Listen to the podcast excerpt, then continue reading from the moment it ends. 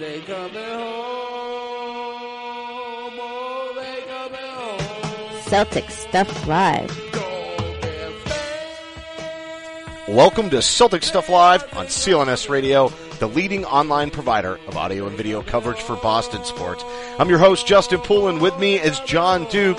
You can follow the show on Twitter at CSL underscore tweet live. Follow me at CSL underscore Justin. Jon is at CSL underscore Duke. The entire CLNS radio network at CLNS radio. The Facebook page is facebook.com forward slash CLNS fans.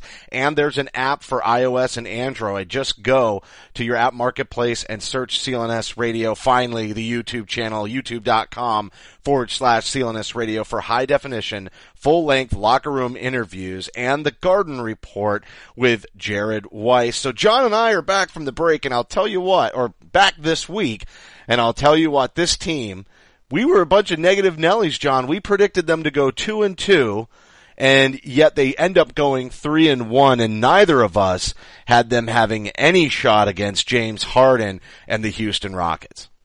None. Zero. And, and, and I think if, to go further, if you had asked me, I don't know, on Tuesday night at about 10 o'clock, I would have said that the Celtics would lose the rest of their games this season. I was, I was in a bad, bad mood. Anybody who was, who was, who was around for that little Twitter, uh, temper tantrum was, uh, you know, probably would not have been enjoying it. But, you know, let's be honest. Marcus Smart was around for that temper tantrum. He was. and I, you know, if I was in his shoes, I probably would have punched a hole in the wall, uh, myself. I mean, it was, it was terrible. They, they played so poorly against the Wizards. And it was, you know, the Wizards, look, this is a big game. We're, we're getting up for this. And the Celtics just didn't even resemble a team that was going to rise to the challenge. They, they just, they cowered from the challenge. But boy, what a difference 24 hours can make because they went in against arguably, I'd say one of the five best teams in the league and they, they took it to them all night long. Great game on Wednesday and then just really kept the kept the ball rolling all the way through uh, until the Bucks game on Saturday. Really impressive work by the Celtics uh, in the latter half of this week, and now they are both tied with the Toronto Raptors and way ahead right now as having the the first the first pick or the the best chance for the first pick in the NBA draft. I mean that's a that's a hell of a combination right there. Yeah, that three game skid that ended against the, the, well, ended against the Rockets, but the final of the three against the Wizards, you just see yeah. Toronto stumbling and, and frustrating to watch the Celtics potentially let such an opportunity to take the number two seed just slide away from them. And yet they do battle back. They find their defensive identity despite the fact that Horford uh, missed two games, so half of the slate this week, and then Bradley still is not back, missed every single one of those games. We probably would have predicted worse than a two and two record had we known that would have been the case over the stretch. I mean, yeah, sure, the the Orlando Magic was sort of a an easy pick for a win, but the other games, Houston Rockets, that one right there, they hold them to 109 points. So that's a testament to finding their defensive identity. And the other thing is that they really need to find that defensive identity. How are they doing it with Avery Bradley is a great question because he's always been such the defensive heart and soul. And now Jaylen Brown has started three games in a row and um, really played quite well. I, the first game, maybe not quite, not as much, but just tacking on decent game after decent game and, and helping the, and I think helping the team find that, that identity. They're a lot longer and leaner for anybody else who's out there saying, I feel like they're undersized dramatically at the guard positions. This is what Jaylen gives them at the two is all of a sudden the length and you can, if you were concerned about Isaiah Thomas being a defensive liability and knowing you just cannot pull him off the floor because of his offensive contributions, having a six, seven shooting guard sure does help. It sure does. Absolutely. And, and I, and I'd say all three of those, those front court players, and I'm, and I'm going to, even though he was playing shooting guard, I'm really going to consider Jaylen as more of a, more of a, a, a three and a, and a small forward than anything. I think that the, the effort by Crowder, Jerebko, and Brown stepping up you know, in the absence of initially it being Bradley, but then Horford, really has been the difference. That's been the difference in the Celtics defense and intensity. That's the thing to me that, that really stands out is that, you know, in both of those three games, the three wins, you felt the presence of Crowder. You felt the presence of Jerebko and, and, and Brown. And those guys made their, put their mark on the, on that game and to such a degree where, you know, you, you say, okay, now I see what we're getting at. I, I, I was very down on Jae Crowder. Um, particularly in that game against the Wizards. I mean, he seemed out of it. You know, he'll he'll hit shots. Everyone's pointing to the both he and Bradley. Well, they're forty percent three point shooters. I could care less about that because I would, if you give me 2006, 2016 versions of those guys who were aggressive and, and going to the bucket in Crowder's case or defensively playing a much better game, I think the Celtics club is better than they are right now. And of late, you know, until going over that three game stretch and, and really even since the start of the season, neither of those players, and point of it, part of it you can point to injury, neither of those players were really the defensive stalwarts that we were expecting or anticipating. And I think what, what I, what, what was said by Marcus Smart that night in, in Washington was right as rain we're more interested in playing offense and making our shots than we are in playing defense. And whether, and Isaiah said it too, but ever since then, guys like Crowder have lived up to it, and and kudos to them for for I think really being the change. This could really be pointed to as as a change in how this team plays going forward. Now you add Bradley, now you add Horford back to the mix, and if they can keep that intensity up, I think we'll start to see the Celtics we thought we'd see throughout this season.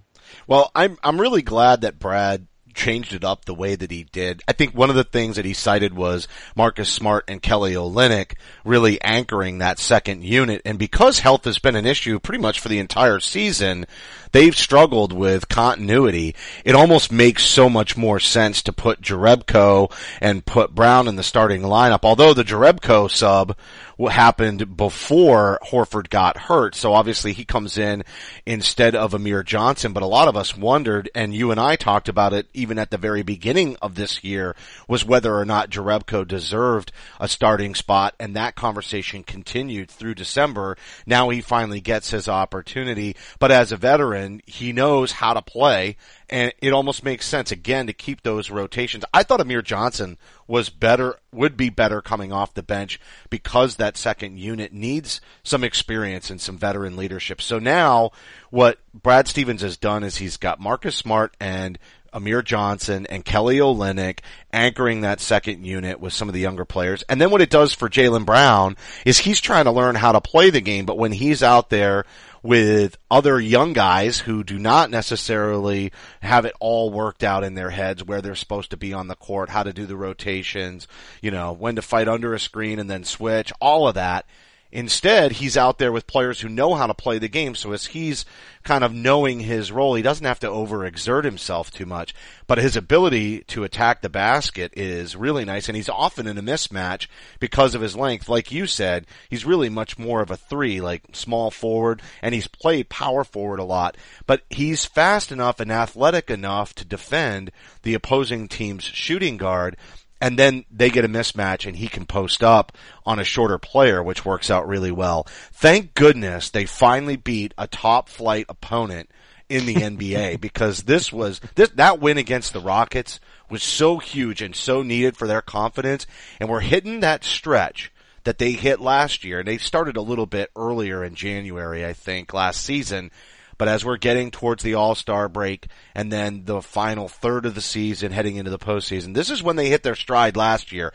It was derailed by injuries, but we have also always said that the help, that the depth on this team would help them through. As long as Brad has figured out maybe it's not Marcus Smart that replaces Bradley in the starting lineup because it, it discombobulates everything. Now that that's worked out, you almost can see the depth of this roster being an asset.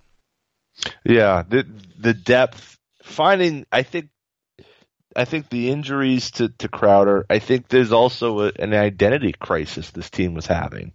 You know, and I think that you know, we people worked. with They went in the gym this summer. Guys like Crowder and Bradley, they worked so hard to try to improve that part of their game. They tried to, you know, establish themselves as, you know, I'm, I'm more than just a defensive player. You know, I can score. I, you know, I have in Bradley's case, he's not that far from. He can get, extended this summer, and it's hard not to look at that. And so for a guy like Bradley to say, look, you know, I'm I'm a 20 point a game guy. I can. I mean, he does that. That makes him 100 million a year play player. And so it's hard to just say, well, I'm going to go back to being that other guy who respected, sure, but well, he's too short and he's not this and he's not that. And I think that, you know, that's hard. I'm not saying he's a selfish player. I think that's just the game. But now I think the team is kind of recognizing we can't be that. That's not who we are. That's not going to be how we're going to be successful. And with everybody available and everybody playing well and everybody, you know, being, you know, healthy for once, I think we need those players to be the engines that drive the defense, not the engines that drive the offense. There's offense on this team. We know that this team can score. They're top 10, uh, you know, in offensive rating. They, these guys can fill it up. But defensively, they've been so poor and so poor rebounding the ball. And I look particular Crowder. I mean, that's, not to sidetrack us onto the the Carmelo stuff, but the oh, but we have to go there because We it's the rumor that won't go away. We'll Absolutely. be talking about Carmelo and Rondo and Wade and Butler and Yes. three way trades for sure. But Yes. but continue with But- your point because I know where you're yeah. going. Yeah, I'm just saying that Crowder has been such a disappointment to me this year. I mean, really a massive, colossal disappointment to me that, you know, a, a year ago, well, we saw potential, we saw growth. What couldn't Jae Crowder become? We've now seen him become a 40% three point shooter. But defensively, he has been not the lockdown guy that we saw a year ago or two years ago. The guy who really made us think, you know what, I wouldn't trade Jae Crowder for Kevin Love. Mean, that was a serious conversation we were having a year ago. And I think that if we saw the guy, that, that defensive guy, there's a lot of people would say, I don't want Carmelo for Jae Crowder. But the Jae Crowder that I've seen this year, mm, that's harder to say, you know, that you wouldn't do that deal because you know, quite frankly, not to say that Carmelo is a lockdown defender, but he's obviously a much more versatile player uh, offensively than Crowder is, and that's the thing for Crowder is he has to be who he is. He can be that three and D guy, and forty percent from three and be able to defend. That's one thing, but he doesn't have enough of an offensive game to rely on to be only that, and so that's why I think this Melo stuff has kind of taken a new life because Crowder hasn't been that good. Last three games, that hasn't been the case, and he has played more of the Jae Crowder we were used to. Let's see if it continues. I'm not- double I- double double against time. Houston, right? Twenty points, Exactly. ten rebounds, big game.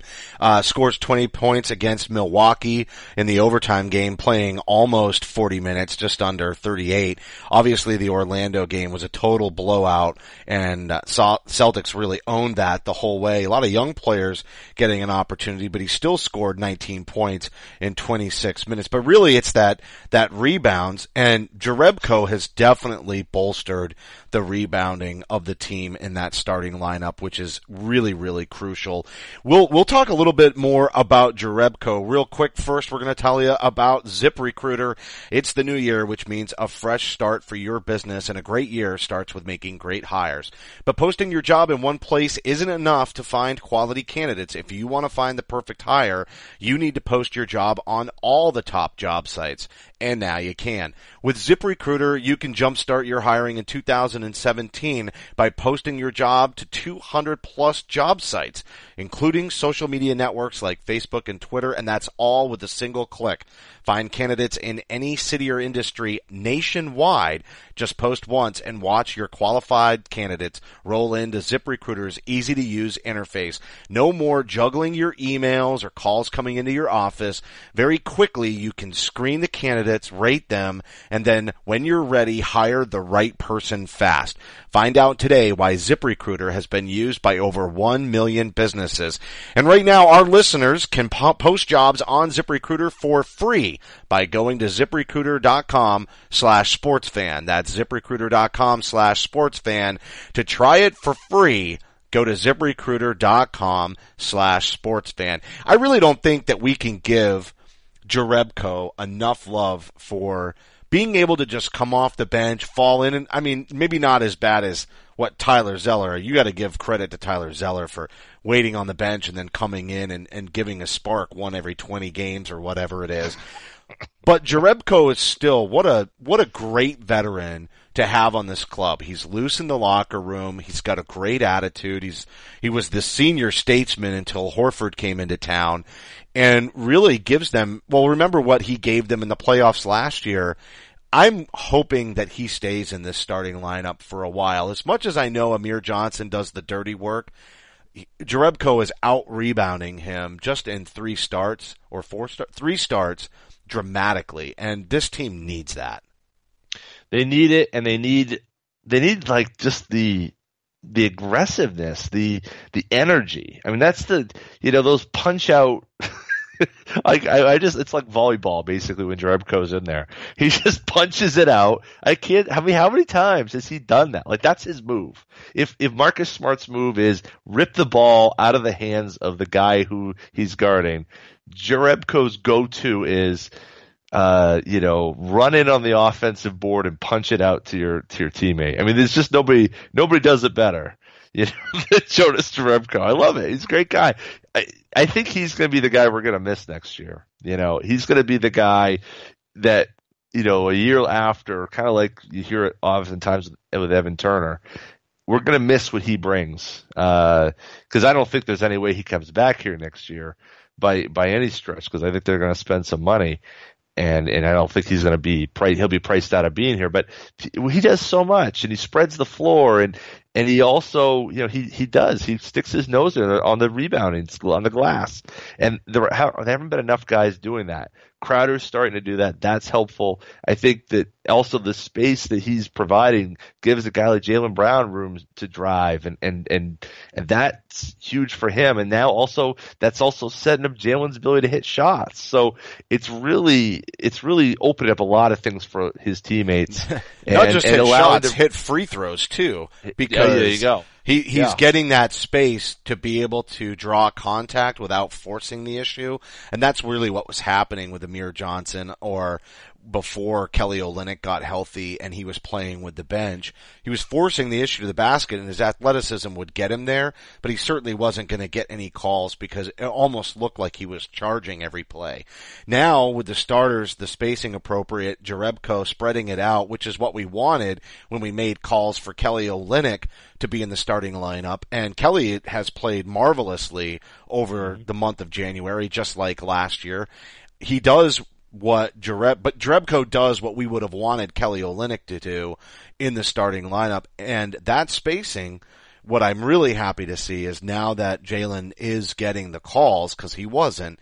Now that he's getting the calls inside, he's earning it at the free throw line and hitting them. So I know we've seen the three pointers and you, you brought that up. He, that, that corner three is, is falling now, but it's really, I, I think the bigger sign was the fact that he's really got into a rhythm from the charity stripe and it was necessary because early on he was not knocking it down and I could hear all the boo birds from the draft night show coming back to me. you know, if we still had a college show, I'd be hearing it pretty hard from a few people, I'm certain, where he can't even hit a free throw. He's never going to get his shot right. And really, he's done a very good job, you know, just barely halfway through the season of, of getting his stroke uh, you know, kind of tightened up a little bit. I don't, I don't know what it is because I always thought it looked good, and we heard him ripping the nets, you know, against chairs in his workouts for the Celtics. But you know, in game when he when he steps up to the free throw line to be able to to not miss those, so huge for his impact. He, I think that that's yeah, he's shooting something like I think it's since the first of the year, like the last month, he's shooting something like ninety percent from the line something along that that I mean to that degree where it's like automatic, you know. and and I think that's like you said, that's paying dividends elsewhere on the floor. You know, that just attention to form and and all of that, and and that's you know I think his three point shootings looked good. Um, the one thing I'd say Friday night, you know, he had an amazing first half. I mean, he was really just dynamite in that first half. Second half, there was a couple instances, I'd say three or four, where he'd make the move and he'd explode past his guy and he got up near the rim and he'd overthink it. Yeah, know? he still And struggles to finish. It's still not a smooth finisher. No way. and, and the funny thing is, is I want to say it was Friday night, and I could be wrong, but there was a situation where he he overthought it, missed it, came out of the game right right after that. I think this was all in the third quarter, and then came back in the fourth. And when he came back in, he he this time he turned the corner, and he I, I could tell he went up and he whoever was there, he was gonna throw it in their face and like destroy people. There were civili- civilizations that would have been ruined had he actually been able to to get up for the to the dunk. It didn't happen. It didn't happen. No, he got comes up fouled. short. I think I saw that. I think I know what you're talking hook about, but it was was not as foul. bad as the one earlier this year where he went up way too early and came like two feet short of the Oh. dunk.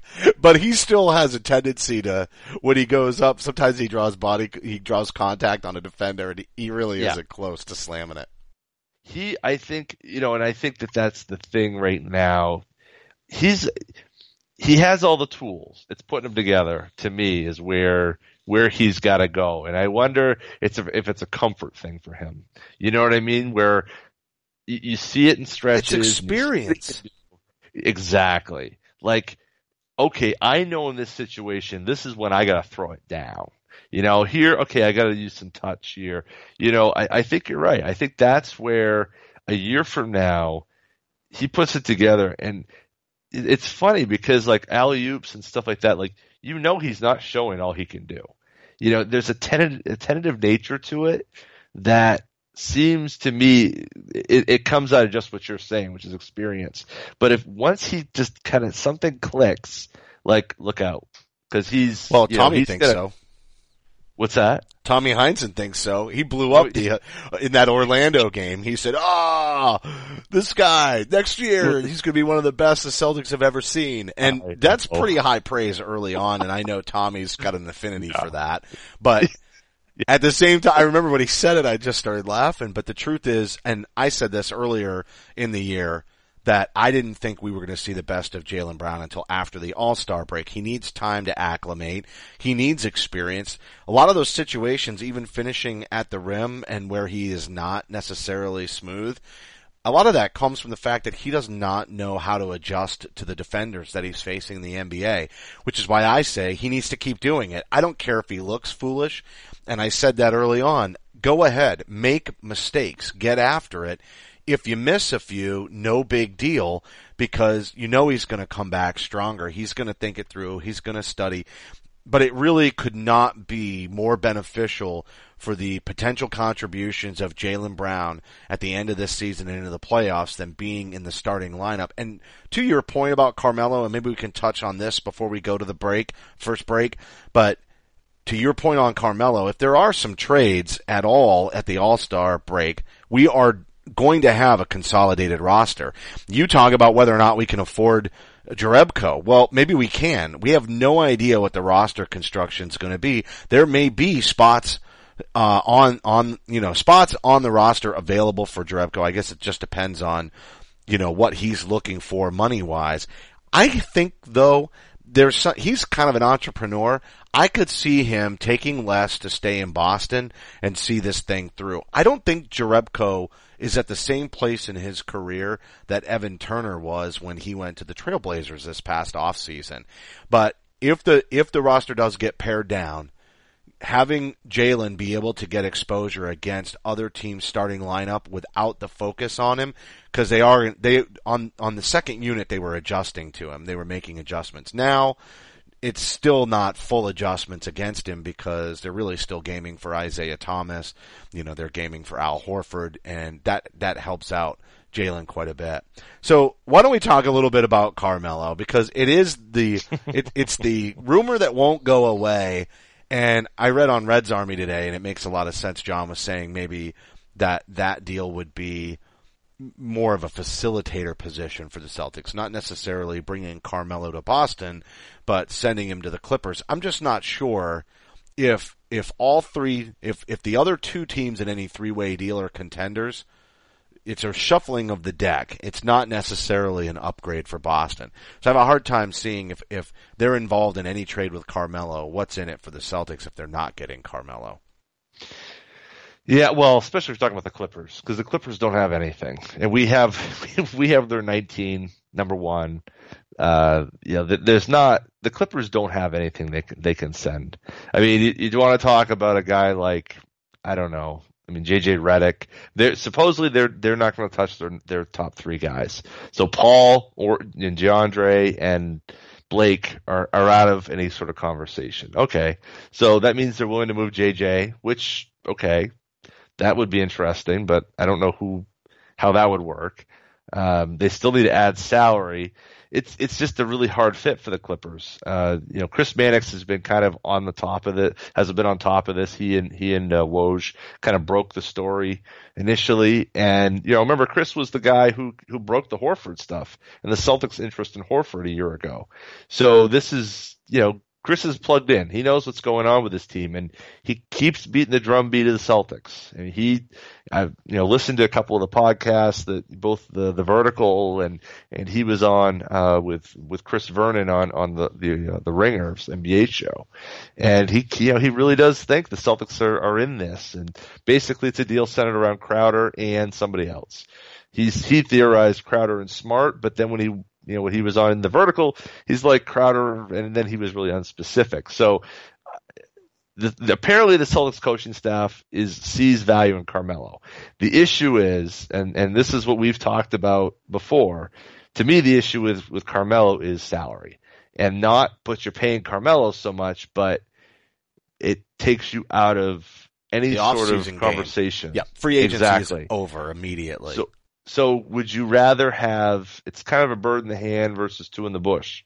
You know, would you rather have Carmelo, or would you rather have the chance to have Crowder and say Gordon Hayward? Now, what are the chances Gordon Hayward gets free from Utah? I don't know. I mean, he's he's an all star now, and there's some been some some things with ownership there, but we still got the Brad Stevens thing, which is why the number two pick is so important, or number two seed is so important, because that means Brad Stevens is coaching the East, which means he's at the All Star game, which means he becomes your best recruiter. So there's a lot of pieces to this, and that's a lot of you know. no, that's a really good stuff, point. What but- you just brought up about the All Star game, because I don't know that we really thought the Celtics were going to get even a shot at that number two spot. Remember the last time they played the Raptors, they just got punked in the fourth quarter yet again by those two Yeah. guards and mostly DeRozan. Valanciunas mm-hmm. has always had an impact too, just because of the lack of size and strength that the Celtics are missing on the interior. But it is a really important distinction having Brad's reputation as it is around the league, him having an opportunity to meet with all of those Eastern Conference All-Stars. It would even allow him to sort of, you know, try some players on for size, so to speak. And yeah, you would, you would have a conversation with them. You know, you obviously can't talk about possibly bringing them on board. I'm sure there's interest on Gordon Hayward's part about coming, but he is building something in Utah. It is a bit of a gamble. The contract, Carmelo deserve, you know, he's worth the money he has on a contender if he's hitting big game winning shots and he's not flaking out on defense. If he can come in and acclimate and take some pressure off of Isaiah, I can see wanting him. The problem for me is tying up that salary with a 32 year old. The problem with somebody like Hayward in the offseason, or even Blake has been, as has been theorized, is they're younger, but there's no guarantee, and there's all of these assets that you can use at the trade deadline. But ultimately, if not at the trade deadline and not at the NBA draft, by the time we're into the off season, yes, it's doable, but I think the roster, the pieces of the roster that have to be moved around are not quite as flexible. People, uh, people trading with the Celtics know that they have some hard decisions to make if they do sign a free agent, and they don't necessarily get a great return on their investment. Right, absolutely. I mean, and so you know, you look at the return. Uh, you know, a guy, a 32 year old in Carmelo. So he's got he's got one more year after this, and then he's got a player option in 19. So you have definitely one more year of Carmelo and then potentially one more. Now, will he get 27 million on the market when he's 32, 33, 34 years old? It'd be hard to see because it seems right now that we're starting to see a bit of a constriction of the market as opposed to, um, you know, it kind of going the other way. On the other hand, maybe, you know, you end up seeing deals like what, what KG signed near the end where, you know, he didn't take the full amount, but he took 80% of that, but then he got it for two years. You know, so you may, he may go the other way as a, as a 34, 35 year old. I don't think Carmelo's game is going to slide. If you're going to play him at power forward, and he's really more of in the Jerebko role of re- rebounding and and shooting. He's that that he can do. You know, is he going to be the defender? Well, he's not going to move his feet. But what, who is he defending? He's defending other teams' stretch fours. You know, and you know, I just I don't think that it's as big of a liability as as people say. The other thing I'd say is look at the well, situation and culture. Exactly. That's exactly it. Why are you going to go out and break your back on defense if the team is just not where it needs to be to Mm-hmm. to get the results? And I we have to hit the break, but I but I will I'll add to that. And if we want to talk about it more when we come back, we can. But Carmelo really at this point, I'm not so worried about the age at the end of the contract. If you can get Carmelo Anthony without giving up the top overall pick this year, maybe even save next year's Nets pick, and you get to keep Jaylen Brown, which is really that's going to be the biggest question mark. But if you can keep the young players, yeah, for me, right? I know everybody else is like, hey, get rid of her." Whatever. No, I don't think No, so. I'm just kidding. this is a this is a reverse Rondo situation from back in the old days with us, Jon. Exactly. But but what I'll, but all I'm going to say is if you can keep those young some of the young players, you know, like even if you let Avery Bradley go in that deal because he's still young, that would still be building for the future for the Knicks. But if you can keep a, a Marcus Smart, you can keep a Jaylen Brown and a couple of picks, maybe one becomes Markelle Fultz you stay young. Well, no big deal if Carmelo walks when he's 34, 35. Cause you still have an enormous amount of talent that is emerging on the roster. It's just, it, as it will be always the case with any deal, it's what are you giving up and how does it impact the future? Maybe I'm okay with not keep, not, uh, making uh, a free agent splash in the off season and taking on a Carmelo if I'm knowing that, you know, it's a little bit of a, a high risk and high reward situation, but at the end of the day, you get to keep all of these pieces and you know you're going to be top three in the Eastern Conference for the foreseeable future with a lot of young talent coming on board. I think I could live with that. All right, we'll maybe we'll maybe we'll pick up from there when we come back. Real quick, as we go to break, I'm going to tell you about Blue Apron. Their mission is to make incredible home cooking accessible to everyone. Blue Apron knows that when you cook with incredible ingredients, you make incredible meals, and they set the highest quality standards for their community of artisanal suppliers, family-run farms, fisheries, and ranchers. And for less than ten dollars a meal, which is less expensive than going out, unless you're eating McDonald's, Blue Apron delivers seasonal recipes along with pre-portioned ingredients to make delicious home-cooked meals. And cooking together builds strong family bonds. What I love about this is you don't necessarily have to plan the meal and what ingredients do you go to the store and buy. They all come directly to your door, pre-portioned. So a lot of the hassle is taken out of it and yet you can eat a very delicious meal and it's way better than eating out. Customize your recipes each week based on your preferences. There's no weekly commitment. Upcoming meals is cashew chicken stir fry with tango mandarins and jasmine rice, roasted pork with apple, walnut, and farro salad, crispy barramundi with quinoa and roasted carrot salad, and udon noodle soup with miso and soft-boiled eggs. I had the barramundi when I cooked uh, with Blue Apron, and it was absolutely delicious. I'd never had that fish before. I'm a big fan of quinoa as well. Check out this week's menu and get your first three meals for free with free shipping. It doesn't get better than that. Three free meals and free shipping. Go to blueapron.com slash Celtics. You're going to love how good it feels and tastes to create incredible home cooked meals with Blue Apron. So don't wait. That's blueapron.com slash Celtics. Blue Apron, a better way to cook. We'll be right back after this word from audible.com. All right, we're back from the break and we were talking about potential trade targets and how the Celtics plan for the future, that's maybe not so distant future, but it's definitely not the week ahead. And one of the big games on tap, not only do we get to see the Lakers a rematch against Toronto, which we've talked about, but we also get the Clippers on Super Bowl Sunday, and that'll be the last game Paul Pierce plays here in Boston. Obviously it won't be in a Celtics uniform. He'll be with the Clippers. So we're going to talk about that a little bit. But, you know, you talk about Carmelo and you even said, Jon, about Carmelo's role being similar to what Pierce did quite a bit towards the last few, last year, I'd say, year and a half with the Celtics and definitely is, went to Washington with and then ultimately the Clippers, but playing that, that four spot. But another old friend, or I should say another old friend in the news as we're talking about potential trade targets and whatnot.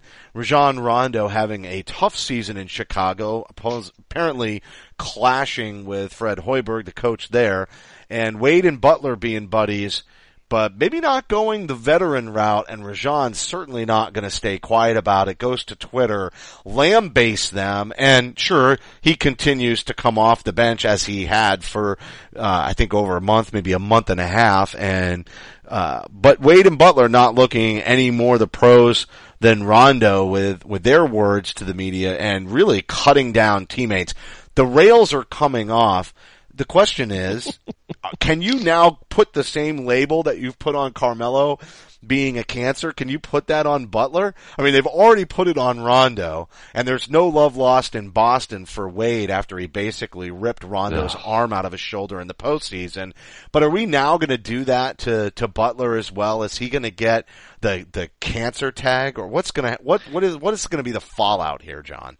It's a good. That's a great question because it, it you wonder I think it's still too early. I think with you know with Carmelo, he has just year and year and year of of really disappointing efforts and and and production of his teams in New York, and I don't think all that can be put on him. I think some of it, you know, can be certainly in the international game. He's certainly he's a he's almost a, a star and a and a player that that Coach K has used in numerous occasions to great success. And for whatever reason in the NBA, uh, his coaches and his franchise has been unable to kind of um, build off that. And I suspect Brad Stevens could.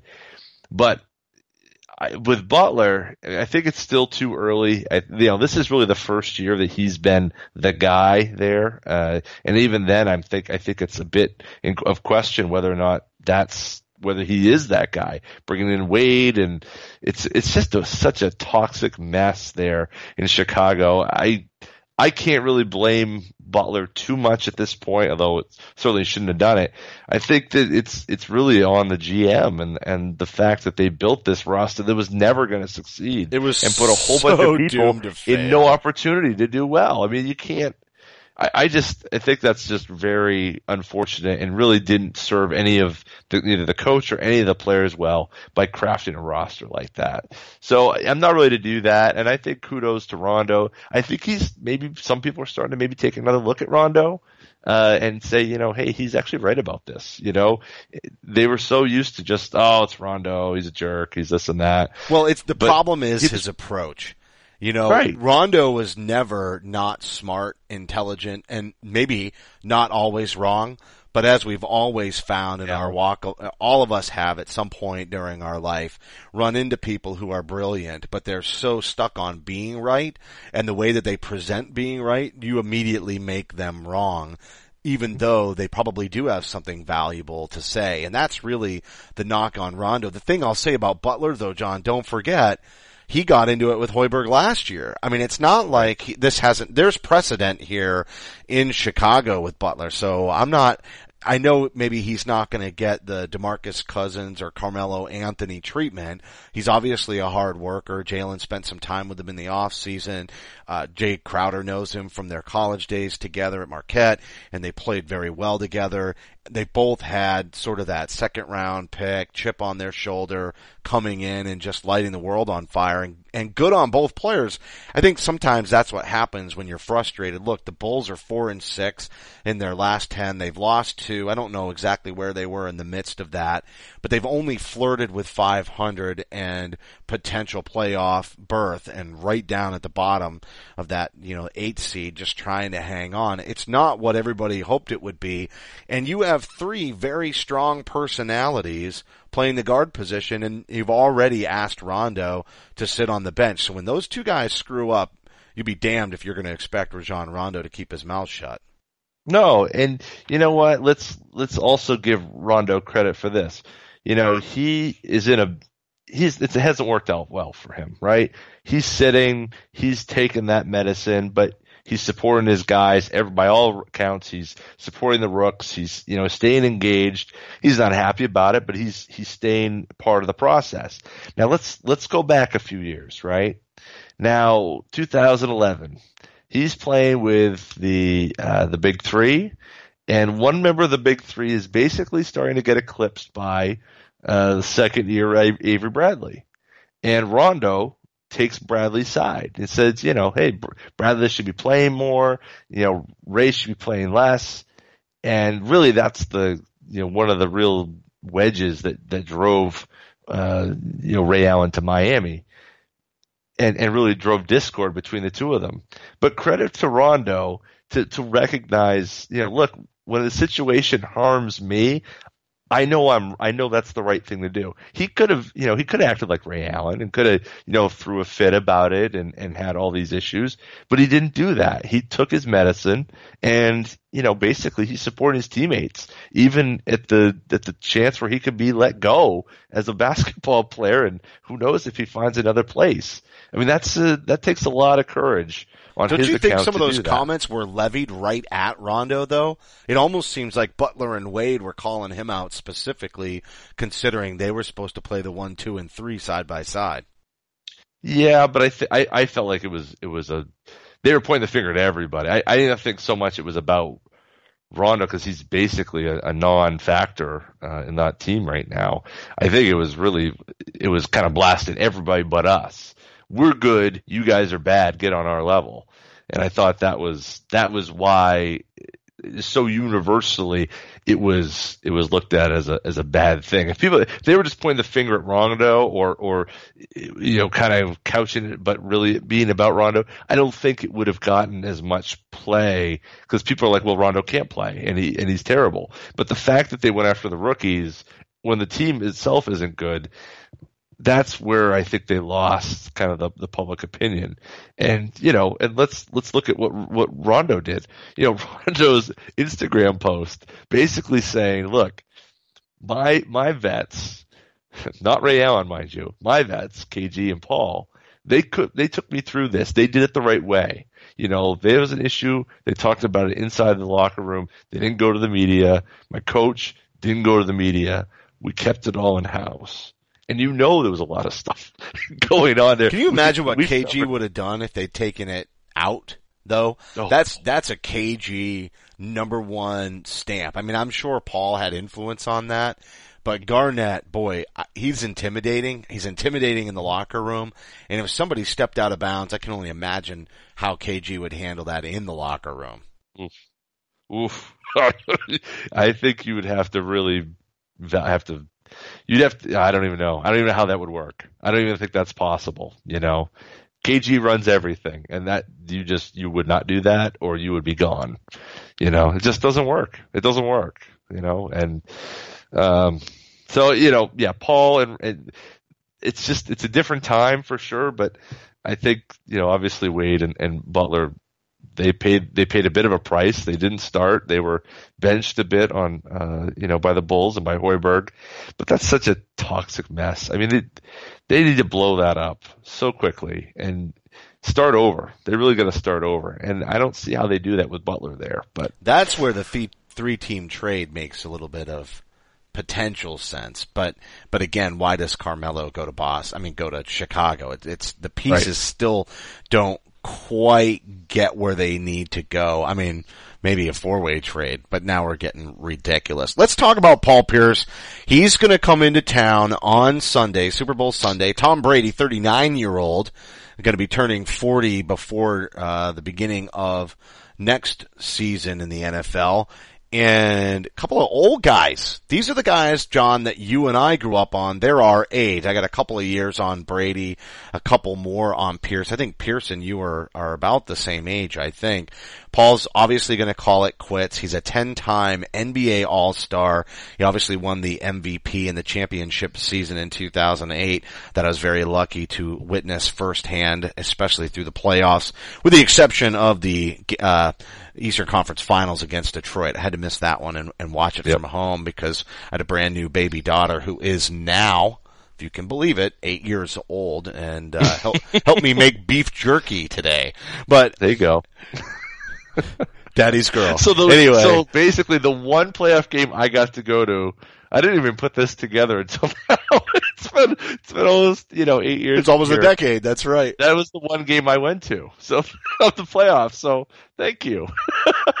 thank your daughter for me for being born. I appreciate that. Absolutely. Her count. You're right. I totally forgot about that. That's right. It was when she was born. That's why. Hey, can you go for me? Okay. All right. Anyway, sorry. Well, everybody. yeah, That but in the movie, personal- you could see my my newborn daughter, you know, sitting in the swing, and I'm trying not to to scream at the top of my lungs as they're they're you know winning the game. That was by far also. It is sad. As much as the Lakers series was entertaining, you know, you see game six, it's a blowout. Leon Powe is strutting his stuff down the floor and, you know, all of that was great fun. But that Detroit series was the hardest fought series in that championship run. It was the most entertaining. It was just blow for blow. And I know it only went six, but you know, the only other time I can remember just an amazing playoff performance was Paul Pierce against LeBron James, just back and forth as well. And, um, you know, just, just awesome, awesome year. Ton of fun to, to watch. And now we're going to be saying goodbye to Paul Pierce once and for all. I think we always thought he was going to be in a Celtics green uniform his entire career, but has had some had some stints with the Nets. Obviously, the big trade that has helped the Celtics get to where they are today, and then a really nice season with the Wizards. But as far as the Clippers go, I, I'm not sure he's really given them as much as maybe Doc Rivers had hoped for. Yeah, I think that was more of a. I think he thought, especially last year, that he'd get more out of him than he did. It seemed like that that Wizard season was like his last, his last good one. You know, you know, really helping them kind of get over the hump, win a playoff series, uh, and since then, since he's been in LA, it's, you know, he's been he's been half semi-retired. I think it's probably the best way I'd put it. Uh, it has not been a great great finish to his career, but look, ten time All Star, the captain, the truth. I mean, it's boy, it's gonna be it's gonna be awful dusty in my house uh, come two o'clock on on Sunday, February fifth, because a lot of memories there, a lot of great times of that guy just putting the team on his back, and like a guy, the guy number four right now, putting the team on his back. Everyone counting him out. Everybody's saying he's not fast enough. He's not athletic enough. He's not this. He's not that. And somehow find a way to get it done. You know, and that that guy, that perseverance, going through all that, and then to ultimately, you know, get the team around him so he can finally compete uh, and and be a champion. Uh, that was you know one of the probably most rewarding things of my life as a sports fan was his his journey through that 2008 team and that championship because you know look you know we're Red Sox fans we're Patriots fans. I mean the, the Red Sox thing we all you know, that's that's all that's been talked about. But as you said for you for me for for a lot of our listeners they're probably of an age they're you know our age and maybe a little older but but certainly a lot younger. Growing up with this guy um it had been so long, you know, people our age, we're, we're like the last ones who really can remember them winning it any other time than 2008. And to like kind of go through that. And it was kind of, you know, the, the folks that are a little younger than you and I, they don't remember a time with with with a good team with a championship contender. You know, there were a lot of people our age were, oh, it's Antoine Walker, it's this, and you know, we're talking about the show, and you know, and all the those are the good days. Like that just changed the paradigm. The whole prism was that Paul Pierce team, and KG ran the locker room. KG did all that, but he was the captain, and he really embodied Celtics pride and and that franchise. And it's it's going to be hard to see him walk away this year. And and Sunday's going to be a tough one. It's going to start with some tears, maybe at two o'clock, hoping for a lot of success. Not only You're already starting to tear day, up. I can hear it. later on. I could hear it. You you you were getting a little of a clip right then. Right then I could hear it coming through. You know what? I just some of my favorite memories. First off, I mean the elbow jumper and Yeah. for the win. For the win. Like so many times little step back, elbow, bang. Got it, right? And Got it. just go. incredible. And so much and, and really just the heart of a champion. You know, you can you can go back to the very beginning. You know, obviously the incident at the nightclub. He comes back. There was a time he went up for a dunk. He got his legs taken out underneath him. He smashes his face into the floor. I believe he lost teeth. I can't remember if the teeth actually Yep. came out or not. But Phoenix um, it was against Phoenix. it was against Phoenix, and he comes out and finishes the game Yep. and never misses a never misses a beat. Just Got it. continues to play, and this is not on a great team. You know, this the best shot that they had before the Kevin Garnett trade, et cetera, was the year that they got Kenny. Um, uh, uh, oh my God, help me out, Kenny Anderson Kenny and Anderson, Rodney Rogers, Rodney Rogers. and they had right, and they had that thirty point comeback against the Nets. And funny Yep. how our you know we tie up against the Nets, but Jason Kidd and uh who's the? Why am I forgetting? Who did he? Who was uh, the guy with the tats? Come on, help me out. The Eric power Williams? forward. What's that? Oh, Kenyon Martin. Kenyon Martin. Kenyon Martin, right? And that whole team. Uh, but they went. They took them. They took them six, right? Or did they get Yeah. swept in that series? No, no, they took them to six. They did take them to six, and they had that huge comeback. And I remember Paul Pierce just on top of the scorers table. Yep. You know, just shaking his towel. And then there, and I can't remember when this was, but do you remember? I think it might have been in the postseason. It might even have been against the Nets. It might have been that series. Him and Walker come out for the post-game press conference, and he's got ace bandage wrapped all Yeah. around his head. That was Indiana. Yeah, that was that was Indiana, was right. Bogus technical. He got tossed on, and that was a. And you know, a lot of people were kind of, you know, Jackie MacMullan. I remember. Was it wasn't really a good kinda- look. It was like spitting Yeah. on LeBron type of stuff, you know, that just, it, Yeah. it, it made him look immature. It did. It did. But you but know, I was laughing, both. dude. I was loving it. I thought it was hilarious. I remember, I, was did like, yeah, maybe, maybe the professionals don't like this, but sitting at home, uh, you know, just being a fan, I just butt gust, just laughing, just dying. Great. It's great. Yeah, I know. You know, and that's, you know, that, you know, could you see someone like Boogie Cousins doing that? Yes.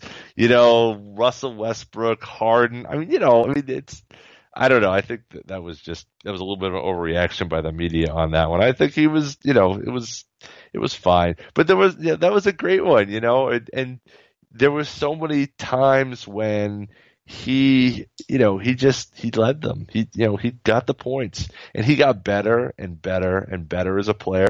You know, when Doc got there, there was a lot of, you know, a lot of friction, a lot of, you know, who's right, who's wrong, whose team is this? And they saw through it. They got through it. Paul, you know, got to another level. He, you know, his production got better and better. And then that 2006, 2007 season where he got hurt, uh, basically missed a good part of the season with uh, an infection in his elbow and uh, just not great health all around for that team. Oh, that And was the that- miserable that- January 31st game season Yep. against the Lakers and the Kobe MVP chance. And we are going to see the Lakers this week too, but not to, not to shuffle off, but it's great that somebody who put that jersey on for so many seasons with the Celtics, the heart and soul, got to have his moments against the Lakers in the finals. That's really a big part of what has cemented Paul Pierce's legacy as a Celtic. I'm not saying he wouldn't still be in line to have his number retired and be a great Celtic if they'd won that championship against the Spurs and Tim Duncan instead of the Lakers. But the fan base's desire for the resurgence of the Celtics and coming on the heels of the the Patriots finally having championship success and then the Red Sox following with just such an amazing comeback obviously against the Yankees in the ALCS and then it was time for the Celtics to shine. And the fact that they got to do that against the Lakers in back-to-back years and that that was part of Paul's legacy was really a huge huge element, I think, to how he'll be remembered. It again, it wouldn't wouldn't change anything, but it does add something.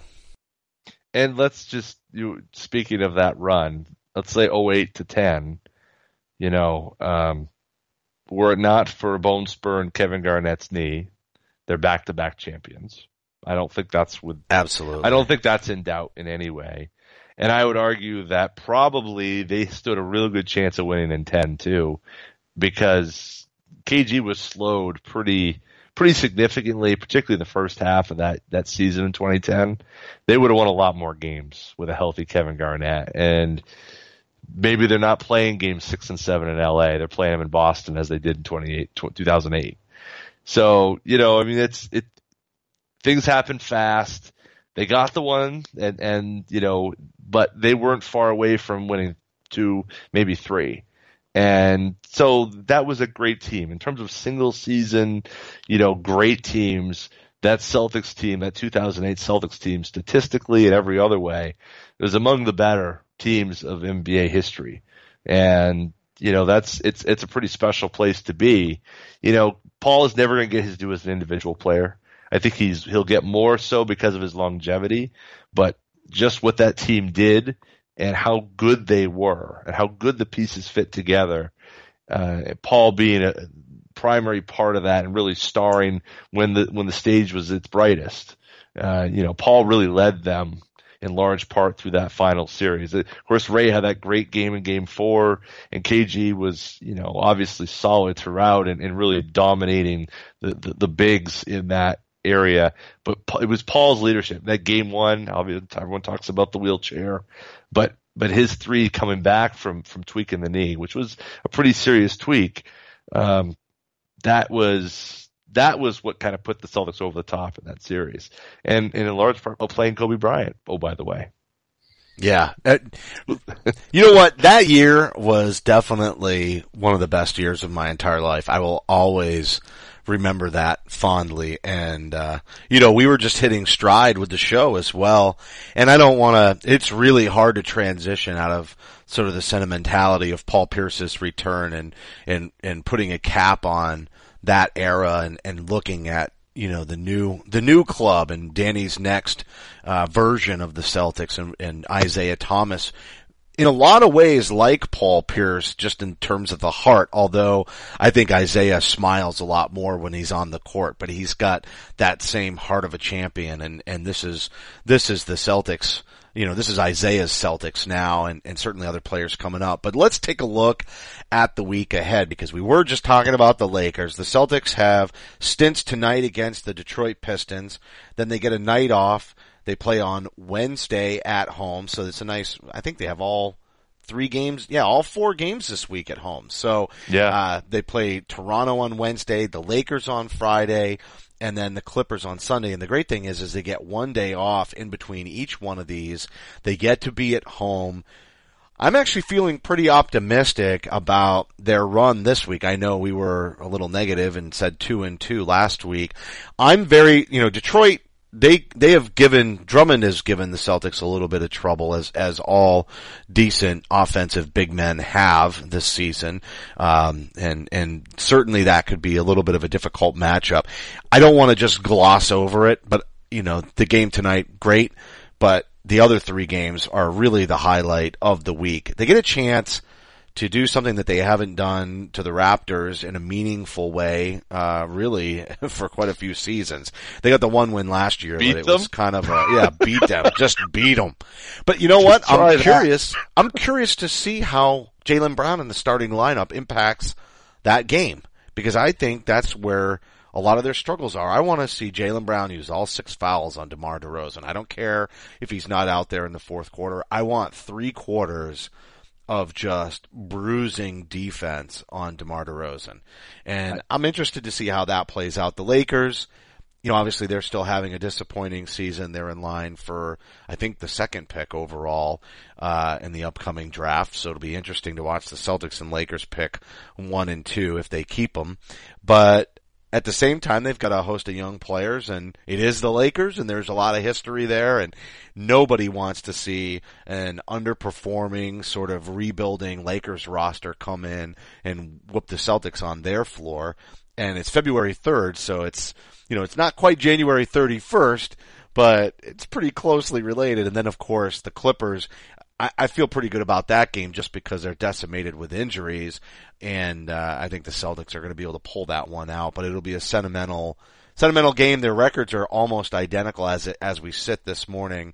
Uh, it you know, it'll be different by the time Sunday rolls around. We're almost a, you know it's almost a week away, but basically two uh, two franchises with very similar records at the top of their conference, and it will be a very entertaining show to kind of kick off the well, not kick off Super Bowl Sunday, but but maybe a nice distraction for a few hours before we get to you know to the big the big event, the big annual Super Bowl. So I'm gonna go. we are such New England fans. Oh my god! the annual Just, Super Bowl.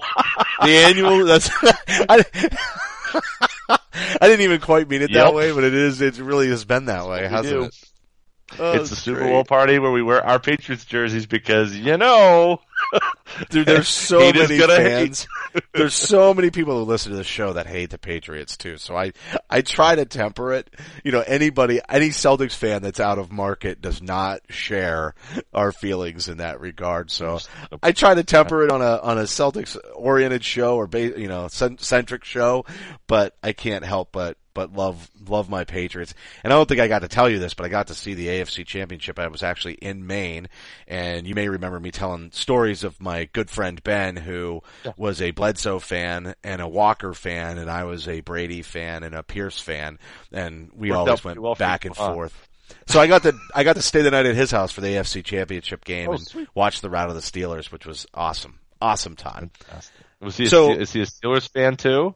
Oh no, no, no. Said, yeah, so. no, no, yeah. It, it, we're all on the same page now. All the bad sides, or just no, no, just of the two. Like he, okay. we're, he's diehard New England, but he just has, yeah. you know, he's just misguided. He's he's just ten percent off. He's normally heading in the right direction, just a little bit off on that. That's okay. That's all right. Well, all that's right. good. I'm going three and one this week. I'm going to say they lose, and I'm instead of trying to nail down the loss, I'm going to say either the Raptors continue their dominance or the Clippers sneak one in a in a sentimental afternoon.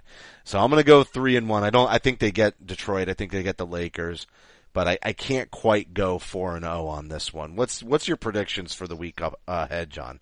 Well, I, I think first of all, I mean, just to kind of pull it out a second. I mean, this is a what a what a week in terms of history and the present, right? You got the Pistons I mean, possibly of my youth, the Pistons and the Lakers, the two biggest teams I hated, hated, not like disliked, hated, capital H A T E. Laimbeer, you had to hate them. You despised them. Like even now, like I the Detroit, like every time I hear Detroit, I just there's a shiver that goes down my back because I think of Bill Laimbeer.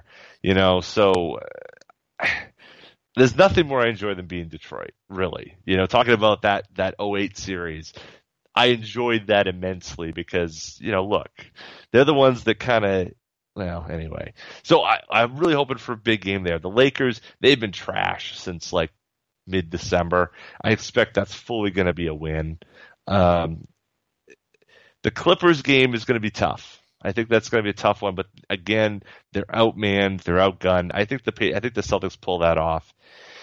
This Toronto game, though, this is I am there. The way they have been in, in, unable to match up with Toronto Raptors is probably the single biggest thing frustration point as a Celtics fan I've had over the last two three years. Time and time and time again, the Celtics have come up short against the team that they really need to beat to It's a become one-sided rivalry. It is what to be the unquestioned number two team in their in their conference. They need to be able to win this game. Now, and also, I would add, so Toronto and Boston are tied right now. Okay, whoever has the better week is going to coach the All Star team. So this is that game on Wednesday could very well be the decider um, in terms of who is going to end up coaching. Both other, I mean, really, if you look at the clip, the the Raptors schedule, and you look at the Celtics schedule, their bout is as difficult. I mean, the Clippers game maybe is a little bit tougher than who the Raptors have, but the Raptors don't, the Clippers don't have anybody on their roster. I'm going to be uh, being the typical, you know, overreactive Celtics fan, having just seen them win three games in a row and win. I'm trying, I'm going to stick my neck out there. I'm saying four and zero, baby. I'm Oh, feeling four oh. good. oh. So we're gonna we're coming on the off the heels of a three game skid, and you're gonna say they rebound with seven straight wins You got to it. go seven and three in their previous ten, and and really erase all the ugliness from it. I am irrationally doing so. I, I don't. I mean, look. The I don't. Th- the Pistons game could be tough, particularly if Horford doesn't play. But I just feel like playing the Raptors at home, if they've learned anything from these last three games in terms of the ability to bring defensive energy to the wing and the perimeter, if they can apply that to the Toronto game, they can win. They can beat those guys. I know it. You know it. I know it. We all know it. They just got to do it. And I They think got to you're right. Every think- time they get close, they can't close it in the fourth quarter. and the biggest point that you and you brought it up, and I and I agree with this wholeheartedly. If Jaylen Brown, I think size bothers DeMar DeRozan more than anything else, and whether it's Crowder, who really didn't do much on him the last time, and that's that needs to change, or it's Jaylen Brown. One of those two guys has to pick up the defensive assignment on on DeRozan. I I don't I don't think it matters. Bradley needs to defend, you know, Kyle Lowry. You know, I think if you can do that, you can win the game. But it's I'd It- like to it- see I- Smart just coming in for meaningful minutes against Lowry and doing the same thing, just bruising him up. That's what I I, want to see that physical body. On you know they're both rugged, so I want to really see. I want to see Smart take it to him. I want to get in their heads. I want to get them frustrated because you know Smart's probably yeah. Smart can, can do, do that. that. and I think Jaylen could do it just, you know, again, just because of that length and athleticism. I think, you know, that'll be a nice matchup against DeRozan and, and, and cause him to be frustrated. But we're going to be back next week to talk all about it. Um, obviously the Super Bowl will be in the books by the time everyone is listening to us and we will obviously see some pretty excellent tributes to Paul Pierce. I know, uh, I I know that the garden is going to be rocking. I know that they've got something special up their sleeves, and uh, I can't wait to see it. I can't wait to see Paul just the cheers that will rain down. They'll be lucky if that if that game doesn't start more than 15 minutes late, just Ooh, ooh, because ooh. they can't even get it underway from from the fan base just losing it, just losing Okay, it for him. so just just real quick, I'm going to make a quick prediction. Usually, you don't see this type of thing when they do this, and I, and maybe they won't. But why not have Kevin Garnett at that game? Oh, you if you can it. get him there. You imagine if they get him there? That'd be big. He works for the Clippers now too. Remember, he's like a special whatever. Right, he's a That'd be consultant, so it doesn't. He very well could be there on on team business.